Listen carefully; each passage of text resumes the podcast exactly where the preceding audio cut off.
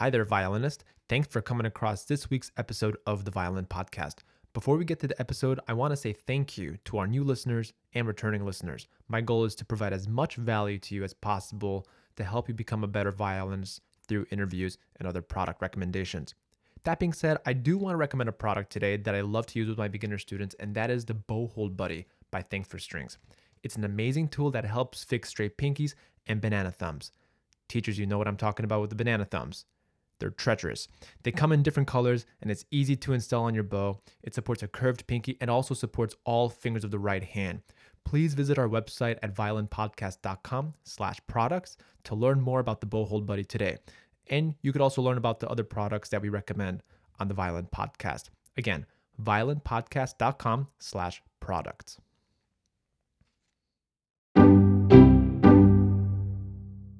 Welcome to the Violin Podcast, where we interview violinists from around the world. I'm your host, Eric Morgala. If you're new to the podcast, please be sure to hit the subscribe button. That way, you get notified for when new episodes come out. My guest today is a violinist based in North London. He's performed around the UK and internationally. He's taught for a number of universities and is the host of the Jazz Violin Podcast. Please give me a warm welcome to Matt Holborn. Matt, good to meet you. How are you today? I'm doing all right. Yeah, I'm fine. Just uh, just doing away, you know, try to keep keep busy, but not too busy during uh, during these troubling times. Truckling, yeah. uh, trucking along. Um, are you are you folks still yeah. on lockdown in London? Yeah, we're on super lockdown. We're on super Goodness. lockdown number three. Yeah. Number three. Yeah. yeah. Wow. But well, as, as of this like, episode, yeah. As of this episode, we had yeah we had like number one, which everyone, which sort of coincided with a lot of people's all around the world. Then we had number well, I guess it, we didn't really have a number two. We had like a moment where where the government were like, "Hey, you know, best to stay inside for a bit," and then it suddenly got really bad, as everyone I'm sure who's listening has uh, read in the news. The, the, UK completely stacked it basically, and, uh, and we, we we're now uh, we're now losing the battle. yeah, I mean, yeah. Let's hope that this new variant um, gets under control. But I mean, I mean, what else can you do at this point, right? Um, yeah, not so much. You can just stay at home and uh, and hope hope for the best. Hope and, for the best. You know, try and stay positive. Let's just yeah. let's just hope the variant stays under control in the U.S. at least. Um, there, there the variant is yeah. popping up, especially where I am in uh, Massachusetts and California and so on and so forth. Okay. But, anyways, enough about COVID talk. I want to talk violin with you because you're the host of the Jazz Violin Podcast. I'm the host of the Violin Podcast, so it's really nice to be able to talk to like another well, not not classical music, but another music podcaster that specializes in talking with violinists. But for those of you who are not familiar with Matt, who is Matt Holborn um, in a nutshell? Well, I am a, I guess I'm a jazz violinist. Uh, that's that, and that's what I've mainly focused my my life and my just my, I, I guess my career on uh, through yeah from from the age of maybe 17 or maybe uh, probably 20 let's say. I don't think i was focused when i was 17 but um, yeah i mean i'm a jazz violinist. I'm not really a classical violinist. I did do a little bit of classical music when i was a kid. I did a little bit of i did lessons in the school and then i had a private teacher when i was in high school. And yeah but i'm not i'm not really a not really a classical violinist to you know I, I wouldn't pay me to be a classical violinist right anyway. right yeah which is why i wanted to talk to you because you are a jazz violinist you have this really cool patreon group um, the jazz violin club so i definitely want to talk to you about that and you know something uh, topic that i'm really interested in to help the listeners is music business you know we're going through some really strange times and musicians musicians are trying to figure out ways to produce uh, an income revenue so i'd love to get your yeah. thoughts on um, setting up a successful Patreon later on. But yeah, yeah, and uh, again, the Focus is Violin podcast is not just about classical. Even though I have a lot of classical music friends, I want to make sure I make sure. some new friends out. Um, yeah, out, out of the classical medium. But uh, so you say between seventeen and twenty, you're dipping your feet into jazz, or um, yeah, I mean, I can tell you my, uh, you know, my journey into jazz violin if you want. Please you, do. Yeah, I think that you can handle it. I, hey man, we still got a long ways to go. yeah. So yeah, I mean, I basically did. Ooh, I'm peeking. Uh, I I basically did a bit of stuff at school as a violinist, and then, you know, when I was a kid, I wasn't that. Um, I was a real bad student. I wasn't a very good student in terms. Well, with anything I did, I wasn't very focused. I was just a normal teenager. I'm sure that most of us know what that's like being a teenager. I was like a teenager 101 i was proper teenager i just didn't care and i just you know i wasn't i wasn't very focused but then when i did get to um, when i got to the, around the age of 17 i suddenly started listening to music in a different way and and I, and I, uh, I had, a, I had a grandfather my grandfather is a jazz clarinetist and i remember he played me the music of Django Reinhardt and Stéphane Grappelli I don't know, you know, maybe people aren't aware of who those musicians are, but Django Reinhardt was a gypsy, uh, a, a, a, Belgian gypsy who lived in Paris in the 20s, 30s, 40s. And he, uh, he he he loved jazz. He also, you know, he came from playing like gypsy music or different different types of um, like manouche music, but he uh, he he got in, he got really into jazz, and then he just started saying, well, he was like, well, you know what, and he got really into Eddie Lang and all that stuff, all that old old well, no, it wasn't old jazz back then, all that jazz, and he then started to play it in, in his own way, and that sort of, and he had this violinist Stéphane Grappelli, who was, you know, he's one of the main jazz violinists, really like the the people that one of these musicians that everyone thinks of when they think of that genre or that style. They think of Grappelli. I would say and, the same. yeah, I mean, Stéphane Grappelli yeah. is super well known. Um, there is this very famous video of um, who was it? The Stéphane Grappelli and uh, one of the violins who uh, who just passed away. Um, God, yeah, Lockwood. No, for some reason I, I can't think of. My gosh, I'll, I'll, have to search it up. Svend Asmussen. Svend Asmussen. I'll, I'll, I'll, I'll search it for, for um, I'll search it within the next few minutes while you're talking. I didn't mean to interrupt you, but yeah, Stéphane Grappelli, yeah, totally, um, total like a total icon yeah. in jazz violin. Yeah, well, I basically heard that my grandfather played me the records that they made in like the 30s and 40s, and he told me the story of you know that story, and he also told me the story of Django.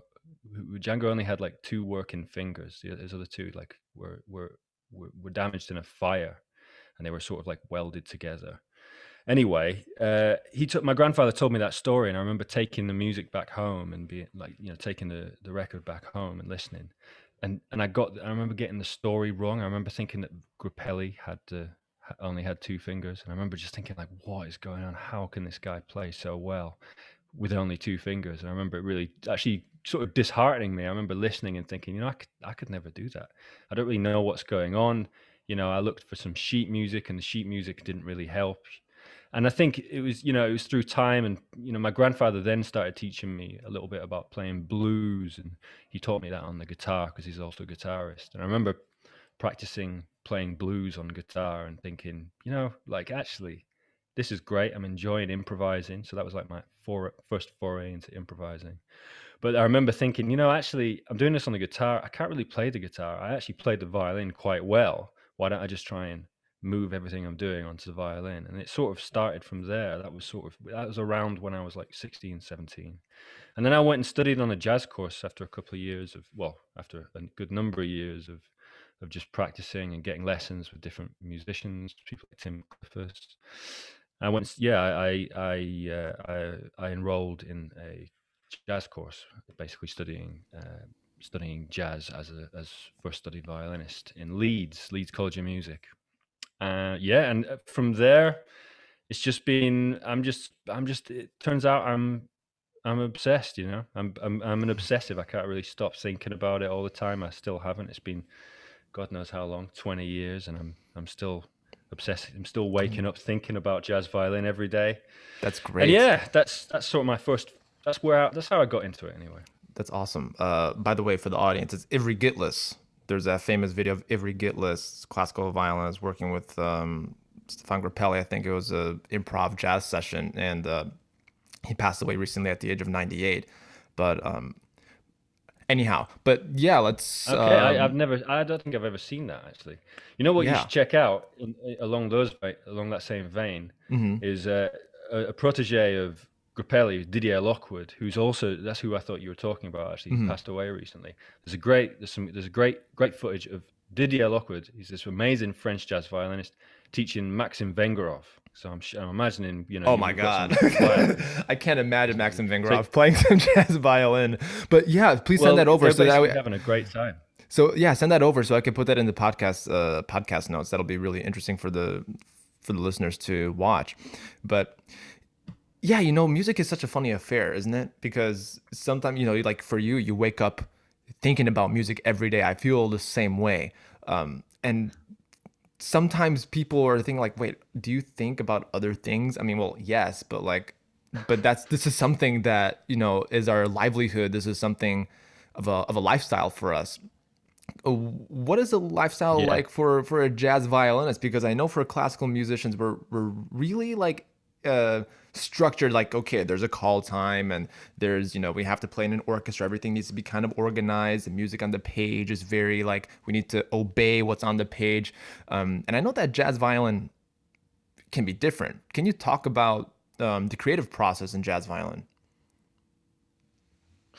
Yeah, so I guess the difference between our lifestyles is, is exactly what you've said. Is in you, we we're in a, even more of a sort of gig. We've got even more of a sort of gig economy thing going on as jazz musicians often, unless you're you know you're in a, a outfit that's touring the same gig, you know, the same band, small band that's touring the world every you know all, all year. But not many people are in that situation but most you know jazz musicians are they we we sort of live or work and and yeah uh, live and work gig to gig as in we you get called for so many different things and you know it's one of the reasons i live in london is that there's so many well not at the moment but there, there, the great thing about london is there are so many venues that that are putting on jazz gigs every night you know you can go you you just google you know whatever you want to see and you'll be able to see it at least you know even if it's the weirdest thing ever you'll be able to go and see that music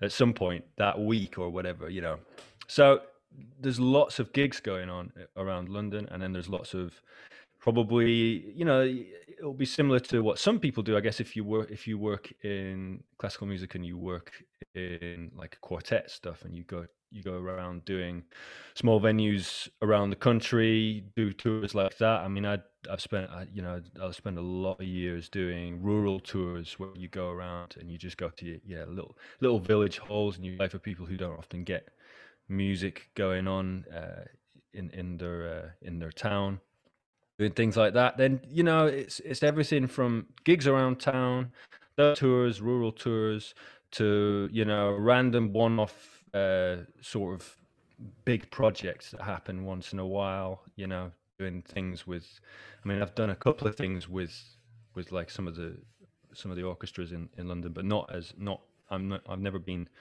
really there as an orchestral player i've been there uh, as part of a, a jazz collective sort of doing a big uh, a sort of big mashup of, of, of things we did uh, we did a lot of um, load of the Duke Ellington suites and Duke Ellington orchestral arrangements uh, at the at the Queen Elizabeth Hall last year.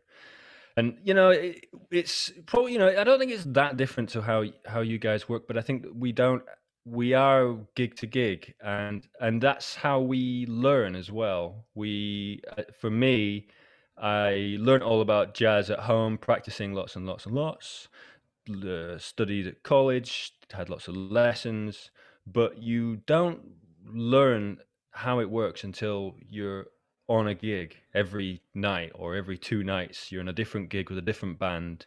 Someone's like, "Hey, do you know this tune?" And you're like, "Ah, God, you know, I know the sound of that tune. Why don't you play it?" I'll, uh, you know, and I'll hear it and I'll try and work out what the chords are whilst you're playing it. We have a lot of that. So I, that I guess that's a bit different to, to how you guys work, right? You, there's never a point with for for for classical musicians where they're like, "Hey guys, have you got the music?" Nah. Okay. Well, maybe it'll find Cool. See you soon. One, two, three, Yeah. four. That doesn't happen. that i think that annoys us the most it's like wait you're giving us music the day of what is this nonsense? Oh, right. But but I Yeah, well, that, that- that's why I to totally be honest, it would do the same for me. yeah. I mean, that's why I totally appreciate. If I was to have to read, I wouldn't be able to do that. Yeah, you know, that's why I appreciate uh, you know, violinists outside the classical music realm just because, you know, in, in the jazz in the jazz world, you know, you go to a gig. Um, the the most recent example that I've come across is just like watching the movie Soul by Disney Pixar. You know, Disney uh, it's it's about a music educator who just gets this gig and wants to uh, you know become a performer outside of music education. And then you know you show up to the gig and you, ju- you just start playing right? You don't you kind of don't know what to expect. I think Yeah. that's the uh, that's the thrill of it. I had a had a bass player on my other podcast at everyday musician um, who lives in new york and just like london you know new york is kind of like this this hub of jazz clubs and jazz music. Um, I'm sure there are a few jazz clubs that you can recommend in London that you enjoy playing or in or that you enjoy going to. Are there a few that you like? Well, there's the obvious Ronnie Scott's, which is a a, a total uh, one of the sort of main. It's like London's main jazz uh, jazz venue. For the lockdown, one of the places that I played a lot and went to see gigs a lot was a place called the Kansas Smitty's, but that's closed down now. I think I think they've closed. I don't know what they're doing when they when things come back up. They've actually closed down their venue and they're they're doing live streaming from a different venue, but we're not sure whether they're going to carry on. Kansas Smitty's. There's places like the Vortex, which is a great place to to go and see sort of more experimental and more sort of forward thinking jazz. There is God, but you know what? What's a great place? The Green Note, which I hope is going to stay going, stay stay alive. That's a great place for every a lot of different types of music, folk music, jazz, different types of music from around the world. Um, yeah, those are some off the top of my head. Right, and you know you've shed some light on the you know the recent lockdown. You're currently in lockdown. As the release of this episode, you are in lockdown. How have you been able to um, adapt as a, as a as a musician out in London? Because I think you're the first international guest that I've had on the podcast outside the U.S. and it's kind of good and it's kind of great to get a different perspective outside the country. So, what have you observed? What are some of the things that you've noticed um, during this time? Uh, well, I what I've noticed it's, it's hard to say. I mean, I've noticed a lot of things. What I have noticed is everybody's really stressed and everybody's sort of basically doing things. Well, I- maybe I'm think, just talking about myself, but you know, I- what I'm noticing is everybody is is find you know everything any problem that would have ever been there before is like magnified by at least double. You know, I think that if you're if you're someone who struggles with your mental health or if you're someone who struggles with bouts of anxiety they're going to get they've, they've like everybody i know who's had that or has that it's it's got worse for sure. Uh and that yeah i mean i don't know it, it, it's also you know that's those are the negatives. For musicians i think that it's been difficult because I don't know what it's like in the US, but at the the first moment when it all started kicking off, like uh, I- I don't want to sound like I uh, I don't care about it, but I remember most of us as musicians were like actually great because I was just running around. All I was doing was like getting in, getting in on a tour bus or getting on a plane or getting in a crammed car and going all over the place. Or I was running around town and, and there was a bit of a, a moment of like, ah, you know, this is actually quite nice to have some time to chill. And you look at the news and you're like, okay, maybe I'm not that chilled. And actually, what am I going to do? But, I, you know, there was a, really in general, uh, that first couple of months was was sort of okay for musicians. And I was, I was like, yeah, I'm going to practice. I'm going to get the chance to. I was saying I wanted to have some more time to practice, and now I've got it. Great, you know, and I enjoyed that. But I think the when when I, I actually think the most difficult parts for musicians is when everything has started to open a little bit, and there are starting the things are just starting to come back, and actually everybody else has sort of gone back to work, or they're sort of living a bit of a more normal life. That's like when I say everybody else, I mean non-musicians and seeing you know people who uh, seeing non-musicians sort of basically forgetting about it and being like oh you know out in the pub and thinking you know maybe you know coronavirus but like you know my life's sort of back to normal i still go into the office once in a while but for musicians, most of us that we, we haven't gone back to the office. We haven't gone back to anything. Maybe some of us have start, started doing a couple of things and they all got cancelled again.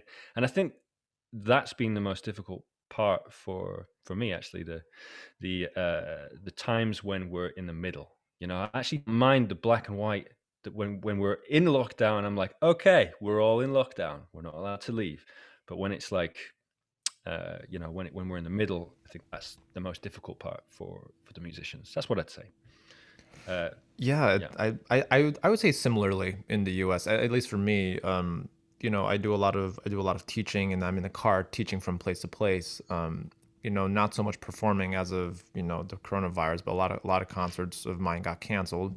Um, but yeah, yeah. I, I did have that I did have that same feeling where I was like, yeah, you know, I finally get to spend some time with my wife, right?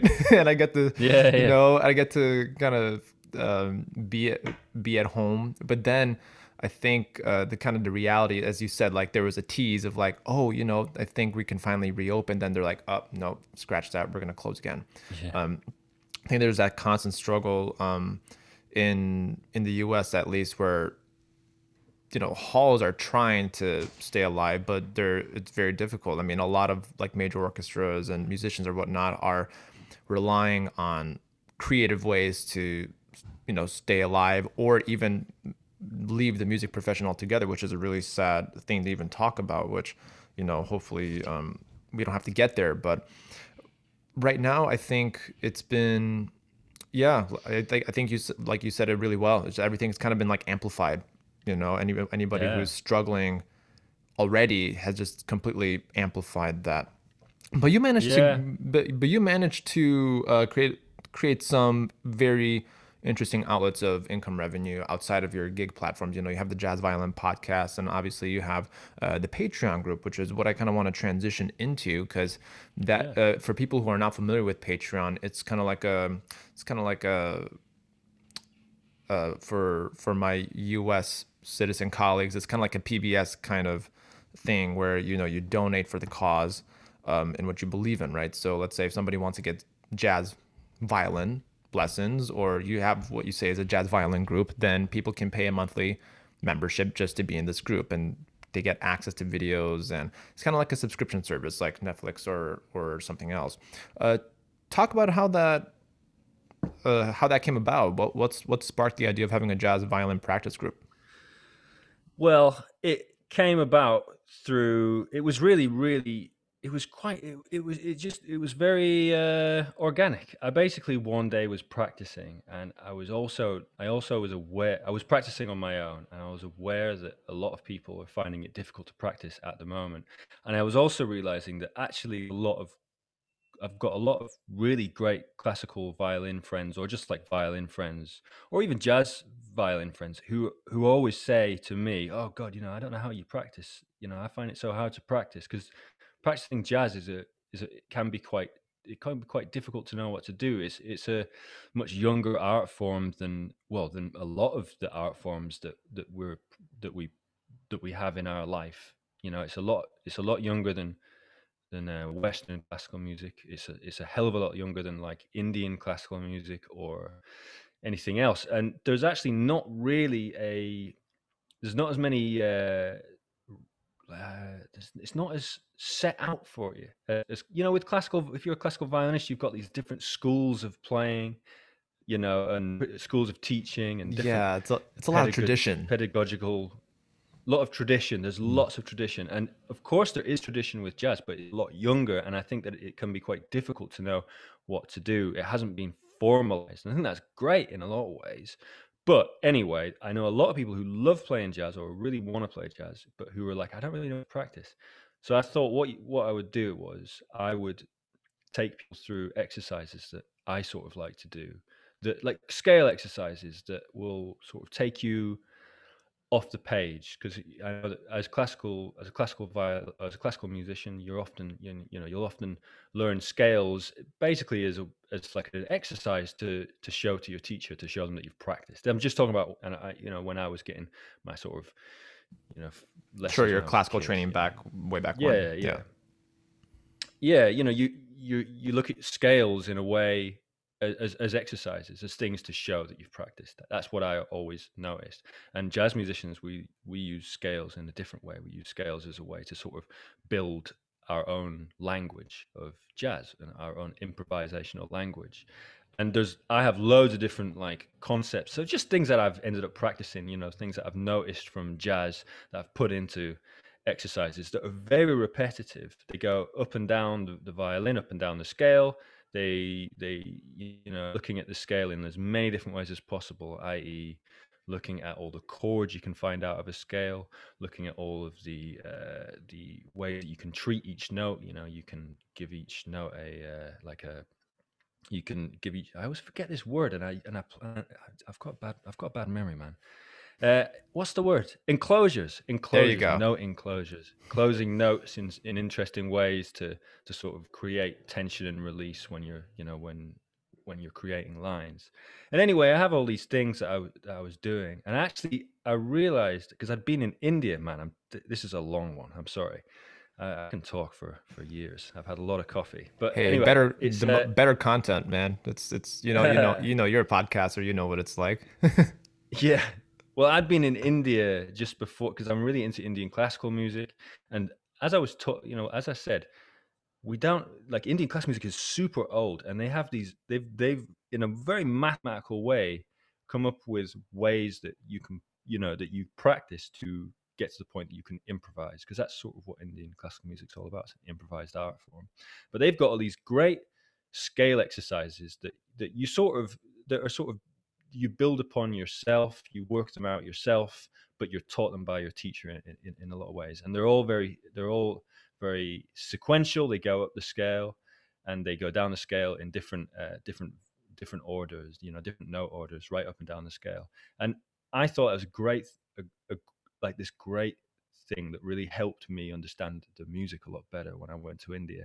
And I also saw that what what people will do as well is they'll practice with their teacher. So rather than their teacher, they you know, you know their teacher will will teach them lessons and tell them to practice on their own. But also, what the teacher will do is they will practice with with the student for hours. You know, they'll do these this these scale sessions where they'll practice the scale up and down in all the different ways you possibly can, and you know, and they'll push the student as far as they can possibly be pushed and and then they'll you know and they'll stop and that might last like two hours just pressing the scale over and over again you and your teacher and it's and it's really really positive i remember just thinking this is so positive i feel like i'm i feel like i know what to practice on my own because i've just seen what i'm supposed to practice i've been in there and i'm also getting the chance to play with this person that i really admire so i really enjoyed that anyway but I, I do i do want to point out one thing it's kind of like you learn by doing you know you learn uh-huh, with your yeah. mentor you know and i think a yeah. lot of um I guess that's the main difference between classical music because it's kind of like sometimes it's very one directional teaching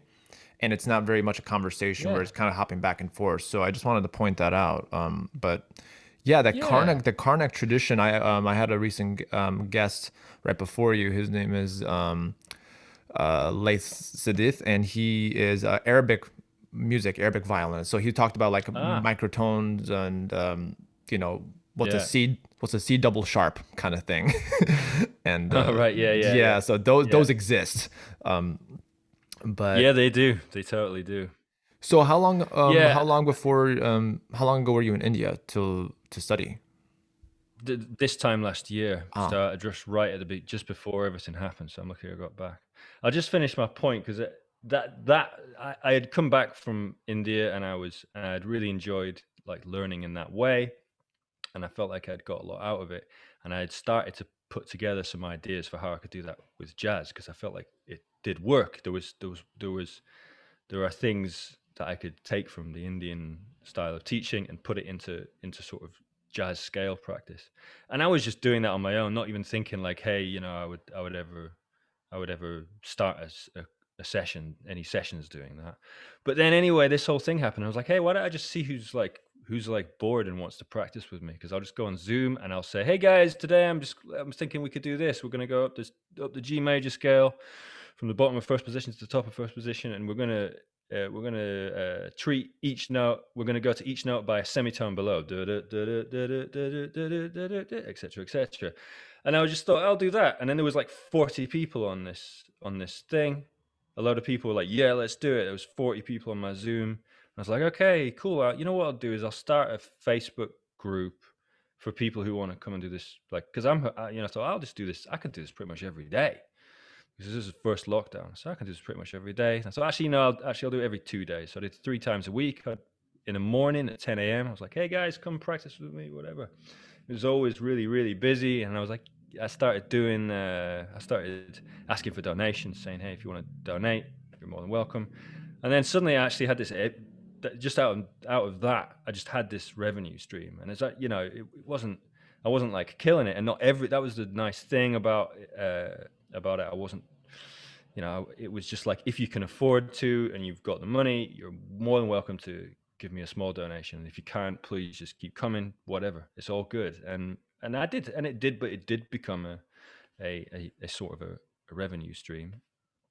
And I actually thought, you know, why don't I why don't I see if there's if there's if if going ahead I can turn this into a subscription thing. So you you know you you join if you join the subs you you know you join me on Patreon if you uh yeah if if if you've liked it and you want to carry it on and, and it's a bit like a yoga class. It's not like you come to my sessions having to having had you don't have to practice in the in the meantime. So it, that's the whole idea. It's a practice session. These are practice sessions. It's a practice club.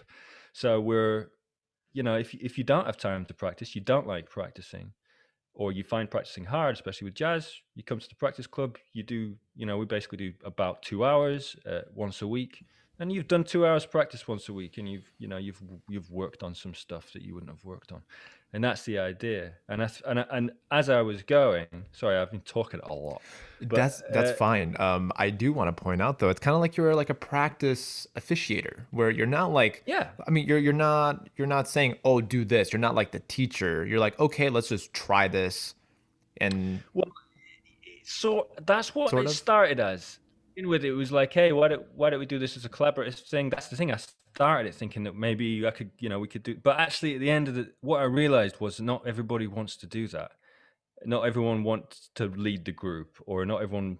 It's not everyone's thing. And I was like having a great time leading the group. I'd never run. I mean, I'd, you know, I still haven't run out of ideas for what we practice. It's, it's always new. It's always something slightly different, and it's always challenging. So I don't know. I I realized that it, it was it is it was best that I yeah, I'm sort of I am facilitating practice, but I am also leading it. I guess that's the thing. It is it is it start, but it did start off with me trying to make it collaborative. But I think like I don't know if you've done that before, but I, I, you you must know this as someone who's who's got your own stuff going on. You know, it, often these the collaborative things don't they're not going to work as well because you are the one that wants it the most because it's your thing you know then i think that's I also think that's like an entrepreneurial mindset too, which is which is a topic that we talked about a lot on the podcast. You know, clearly, you know, with your jazz violin podcast and your jazz practice group, you have like a you have an idea, you have an image of what it's supposed to be like, and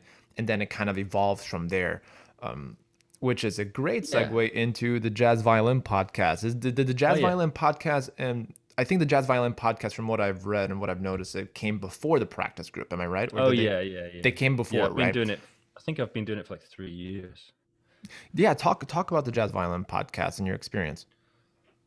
So, I, you know, it's a real man. I just was like, I really like podcasts. I love listening to podcasts, and I want to hear some interviews with these musicians because I, I, you know, as a jazz violinist, you, it can, as I've said, it can be difficult to to uh, there's no set certainly you know there's not much of a set path for jazz musicians to to start and end as a jazz musician. It's not as it's not as rigorous or as, there's not as much there's not as long a tradition as in classical music. So there's and, and as a jazz violinist you're you're you're even you've got even less because jazz violin is so so niche man it's like the nichest thing and one of the nichest things you could possibly uh, you could possibly think about if you think about it in comparison to everything else in the world you know it's so niche. And there's just not many there's just not much stuff out there or there wasn't much stuff out there when i was when i started. And i thought well i just want to hear interviews with all these all these musicians. The first person i wanted to interview was Tcha Limberger, who is literally one of the best musicians you will ever come across. He is an absolute genius. Uh, so check check him out. That's my first episode, and I you know I remember just thinking I'm just going to do it. I'm going to start a podcast. I'm going to interview jazz violinists. You know, I remember thinking first of all, you know, when they come to London, I'll interview them then. Uh, and I and actually because London such a hub for music, it you know it worked out quite well for the first couple of years. Obviously, just doing just doing it when people were around or doing it when I was around near them and it just took on a life of its own. It's sort of it, it, ended up it's i mean i don't it's quite hard to know how well it does but i think it does okay. And I, have end you know i've ended up i ended up just interviewing all the all the people all the people who who who who i wanted to which was great. I, I didn't think that was ever going to happen when i started it. I thought it would be a lot more niche. It would be people who i you know who maybe who i knew or who i'd played with in on the circuit on the jazz violin or the or the sort of Django circuit. I thought it was just going to be that, but I ended up interviewing uh, Jean-Luc Ponty at the end of it, and well, not the end of it. Sorry, I'm still still doing them, but you know that was a real moment where I was like, oh wow, because Jean-Luc Ponty is like the godfather of modern jazz violin, and I was just interviewing him, I was like, what? How did this happen? This is mental. This is crazy. But you know, it's just that's how it is. I I I just really, uh, I just wanted to, I just wanted to hear the interviews myself, and I, that's it. yeah, I'm the same way. I mean, I started the violin podcast during the pandemic, like in March. Um, oh, you cool. know, having had some experience with the Everyday Musician podcast, where I interview local musicians doing amazing things, because I think that oftentimes we have a chance to see like like you said like people on in the circuit like in the a list group of musicians that everybody kind of already talks about but you know mm. often the little guys the local the local musicians who are making a huge impact are also really important. So that's what that purpose of that podcast was. But for the violin podcast i wanted to use like as a resource kind of like you where i can kind of look back on i'm like oh i had this really interesting conversation and i learned this from that person. And yeah. um, do, do you find that to, to be the same or different? Yeah totally totally. Um I yeah, I mean that was the reason. I, one of the reasons I started it was it was like I actually just want to hear these interviews. I think it's going to be great for me to to get the chance to ask these people these questions because these are questions that you know, and eh, there'll be questions that that are really silly little things. It's just like, oh, do you like, you know, what do you prefer, first position or third? You know, all this stuff. yeah. you wonder when you hear, or you know, oh, why don't you play in second position eh, often? You know, when blah blah blah, all this stuff that like that you can't really, you're never going to find out unless you unless you ask. And yeah, I think that now it, it I do sometimes listen back, and I man, I, I, hate listening to myself. That's one thing. Oh, it's the I, same way. It's kind of like listening to yourself yeah. after a recording. Yeah. Like when you when you're playing when you're playing your violin, you listen back like, oh, okay, maybe I'll put that in your archives and I'll listen back maybe five years from now. But yeah, yeah, yeah, it's it's it is terrible listening to yourself, but it's not. You know, it's been really. I, I have I have delved back into it a couple of times and listened and thought, that's great. I you know that's great advice. And often I'll come away from from an interview feeling really uh with some with having heard them say something that really lifts me up you know something new that i've never heard like an idea a practice idea or a, you know a way of looking at music and i'll usually come away from from interviews just feeling great you know that's yeah and I and I hope you feel the same way about this one. I definitely do. Um, uh, well, but the problem with this one is I'm just talking about myself, so then I'm probably going to go away thinking, "Oh God, what did you say?" Yeah. so, uh, Matt, before before we head out, um, what are what are some quick tips that you can offer for anyone who's interested in jazz violin, apart from you know just encouraging them to join your practice group?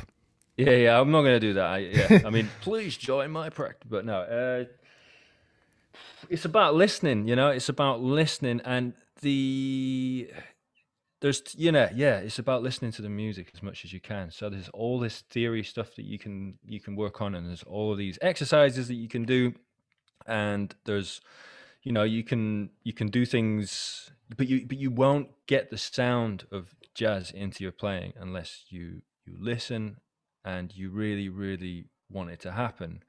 And it has to become a little obsession. It doesn't have to become a massive obsession. I mean it's pro you know I, am imagining right now people listening to this are violinists and those violinists will know that obsession that thing that hits you whoosh, when you're like when you're maybe when you were first trying to really get your technique up or when you were really first trying to you know get your maybe your first like really difficult concerto down where you're just obsessed with that concerto and you cannot do anything but but want but make that better. You can't think about anything else or it's always on your mind. Now the thing is i guess my advice is yeah you need to get to that space in some way to some degree and for me what i find and I, this is me I, i've spent a lot of time working on lots of different styles because like you said i've gone to india i've spent a lot of time looking at eastern european folk and romani folk gypsy folk uh, and i and and it, and i only ever really get get anywhere when i when i get obsessed with it. And it doesn't always have to be the only thing in your life but you know, one of the things that really helps me, and it's been helping me over lockdown, lockdown three, lockdown number three, is the first thing I do when I wake up is I put on some music, and I put on some music. I, actually, what I'll often do, I'm, I'm, I'm at the moment, I'm not a very heavy sleeper. I'll wake up at night. So I'll wake up at like seven or six or seven, and I'll just put some music on, put in my ears, and lie back lie back and just listen to some music for about like an hour. Maybe I'll fall asleep. Maybe I'll come back. And I think that that is that is the main thing that I would do. If you know, as, as well, you know, before before even worrying too much about um, about anything technical, just listening to it and and listening as much as you can. And and and the more you listen, the more you'll think to yourself, "Hey, well, how do I do that? I really want to go and do that. I I want to make that happen on my instrument." And the rest will come and you'll find the rest yourself. You'll either you know you'll either you'll either find videos and lessons online or you'll even just you know you'll be using your ear and you'll be trying to pick up what people are doing by ear and learning learning the sort of lines as much as you can by ear. That is the main thing for me. Uh, that's my advice to anyone who wants to learn a new style i guess. That's that's what i would say you know, I, there's other technical things that I could say that, you know, well, you should first of all learn your scales and blah, blah, blah. And I can say that if you want, but the first thing has to be just like being super excited, you know? Yeah, to be inspired. And just by listening and having this conversation with you, Matt, you seem to be a very thoughtful person. Like you've thought about these things um, in, in your practice yeah. group. And just by, I'm, get, I'm getting like a very creative vibe. And I, I feel like um, what you said about being in the space that allows you to be creative, I think is super important. And um, I value that advice. Thank you so much. And I hope the, the listeners really valued that. Uh, Matt, yeah. thanks so much for the conversation. How can people get a hold of you? Uh, well, you know, I, I, I am all over social media, every single social media outlet apart from like Snapchat. You find me on those places. You find me on my website www.mattholborn.com, but that's uh, I'm not very good at updating that it, there is stuff on there though that that'll take you to a bunch of stuff that I do. You find me on Spotify, man. You can find me everywhere. You can find me everywhere. Yeah. The, the, the more everywhere you are, the better. And uh, Matt, thanks so much. Really sometimes. appreciate sometimes. I really appreciate the conversation. And if you like this episode of the Violin Podcast, please make sure to hit the subscribe button so that way you get notified for new episodes. And um, also make sure to subscribe to the Jazz Violin Podcast because you know Matt is on to really uh, talking to really cool guests and um, I can I can endorse another violent podcaster in the world. So thanks again so much, Matt. And again, if you haven't subscribed, please do thanks, so. Matt. Thanks so much. Thanks.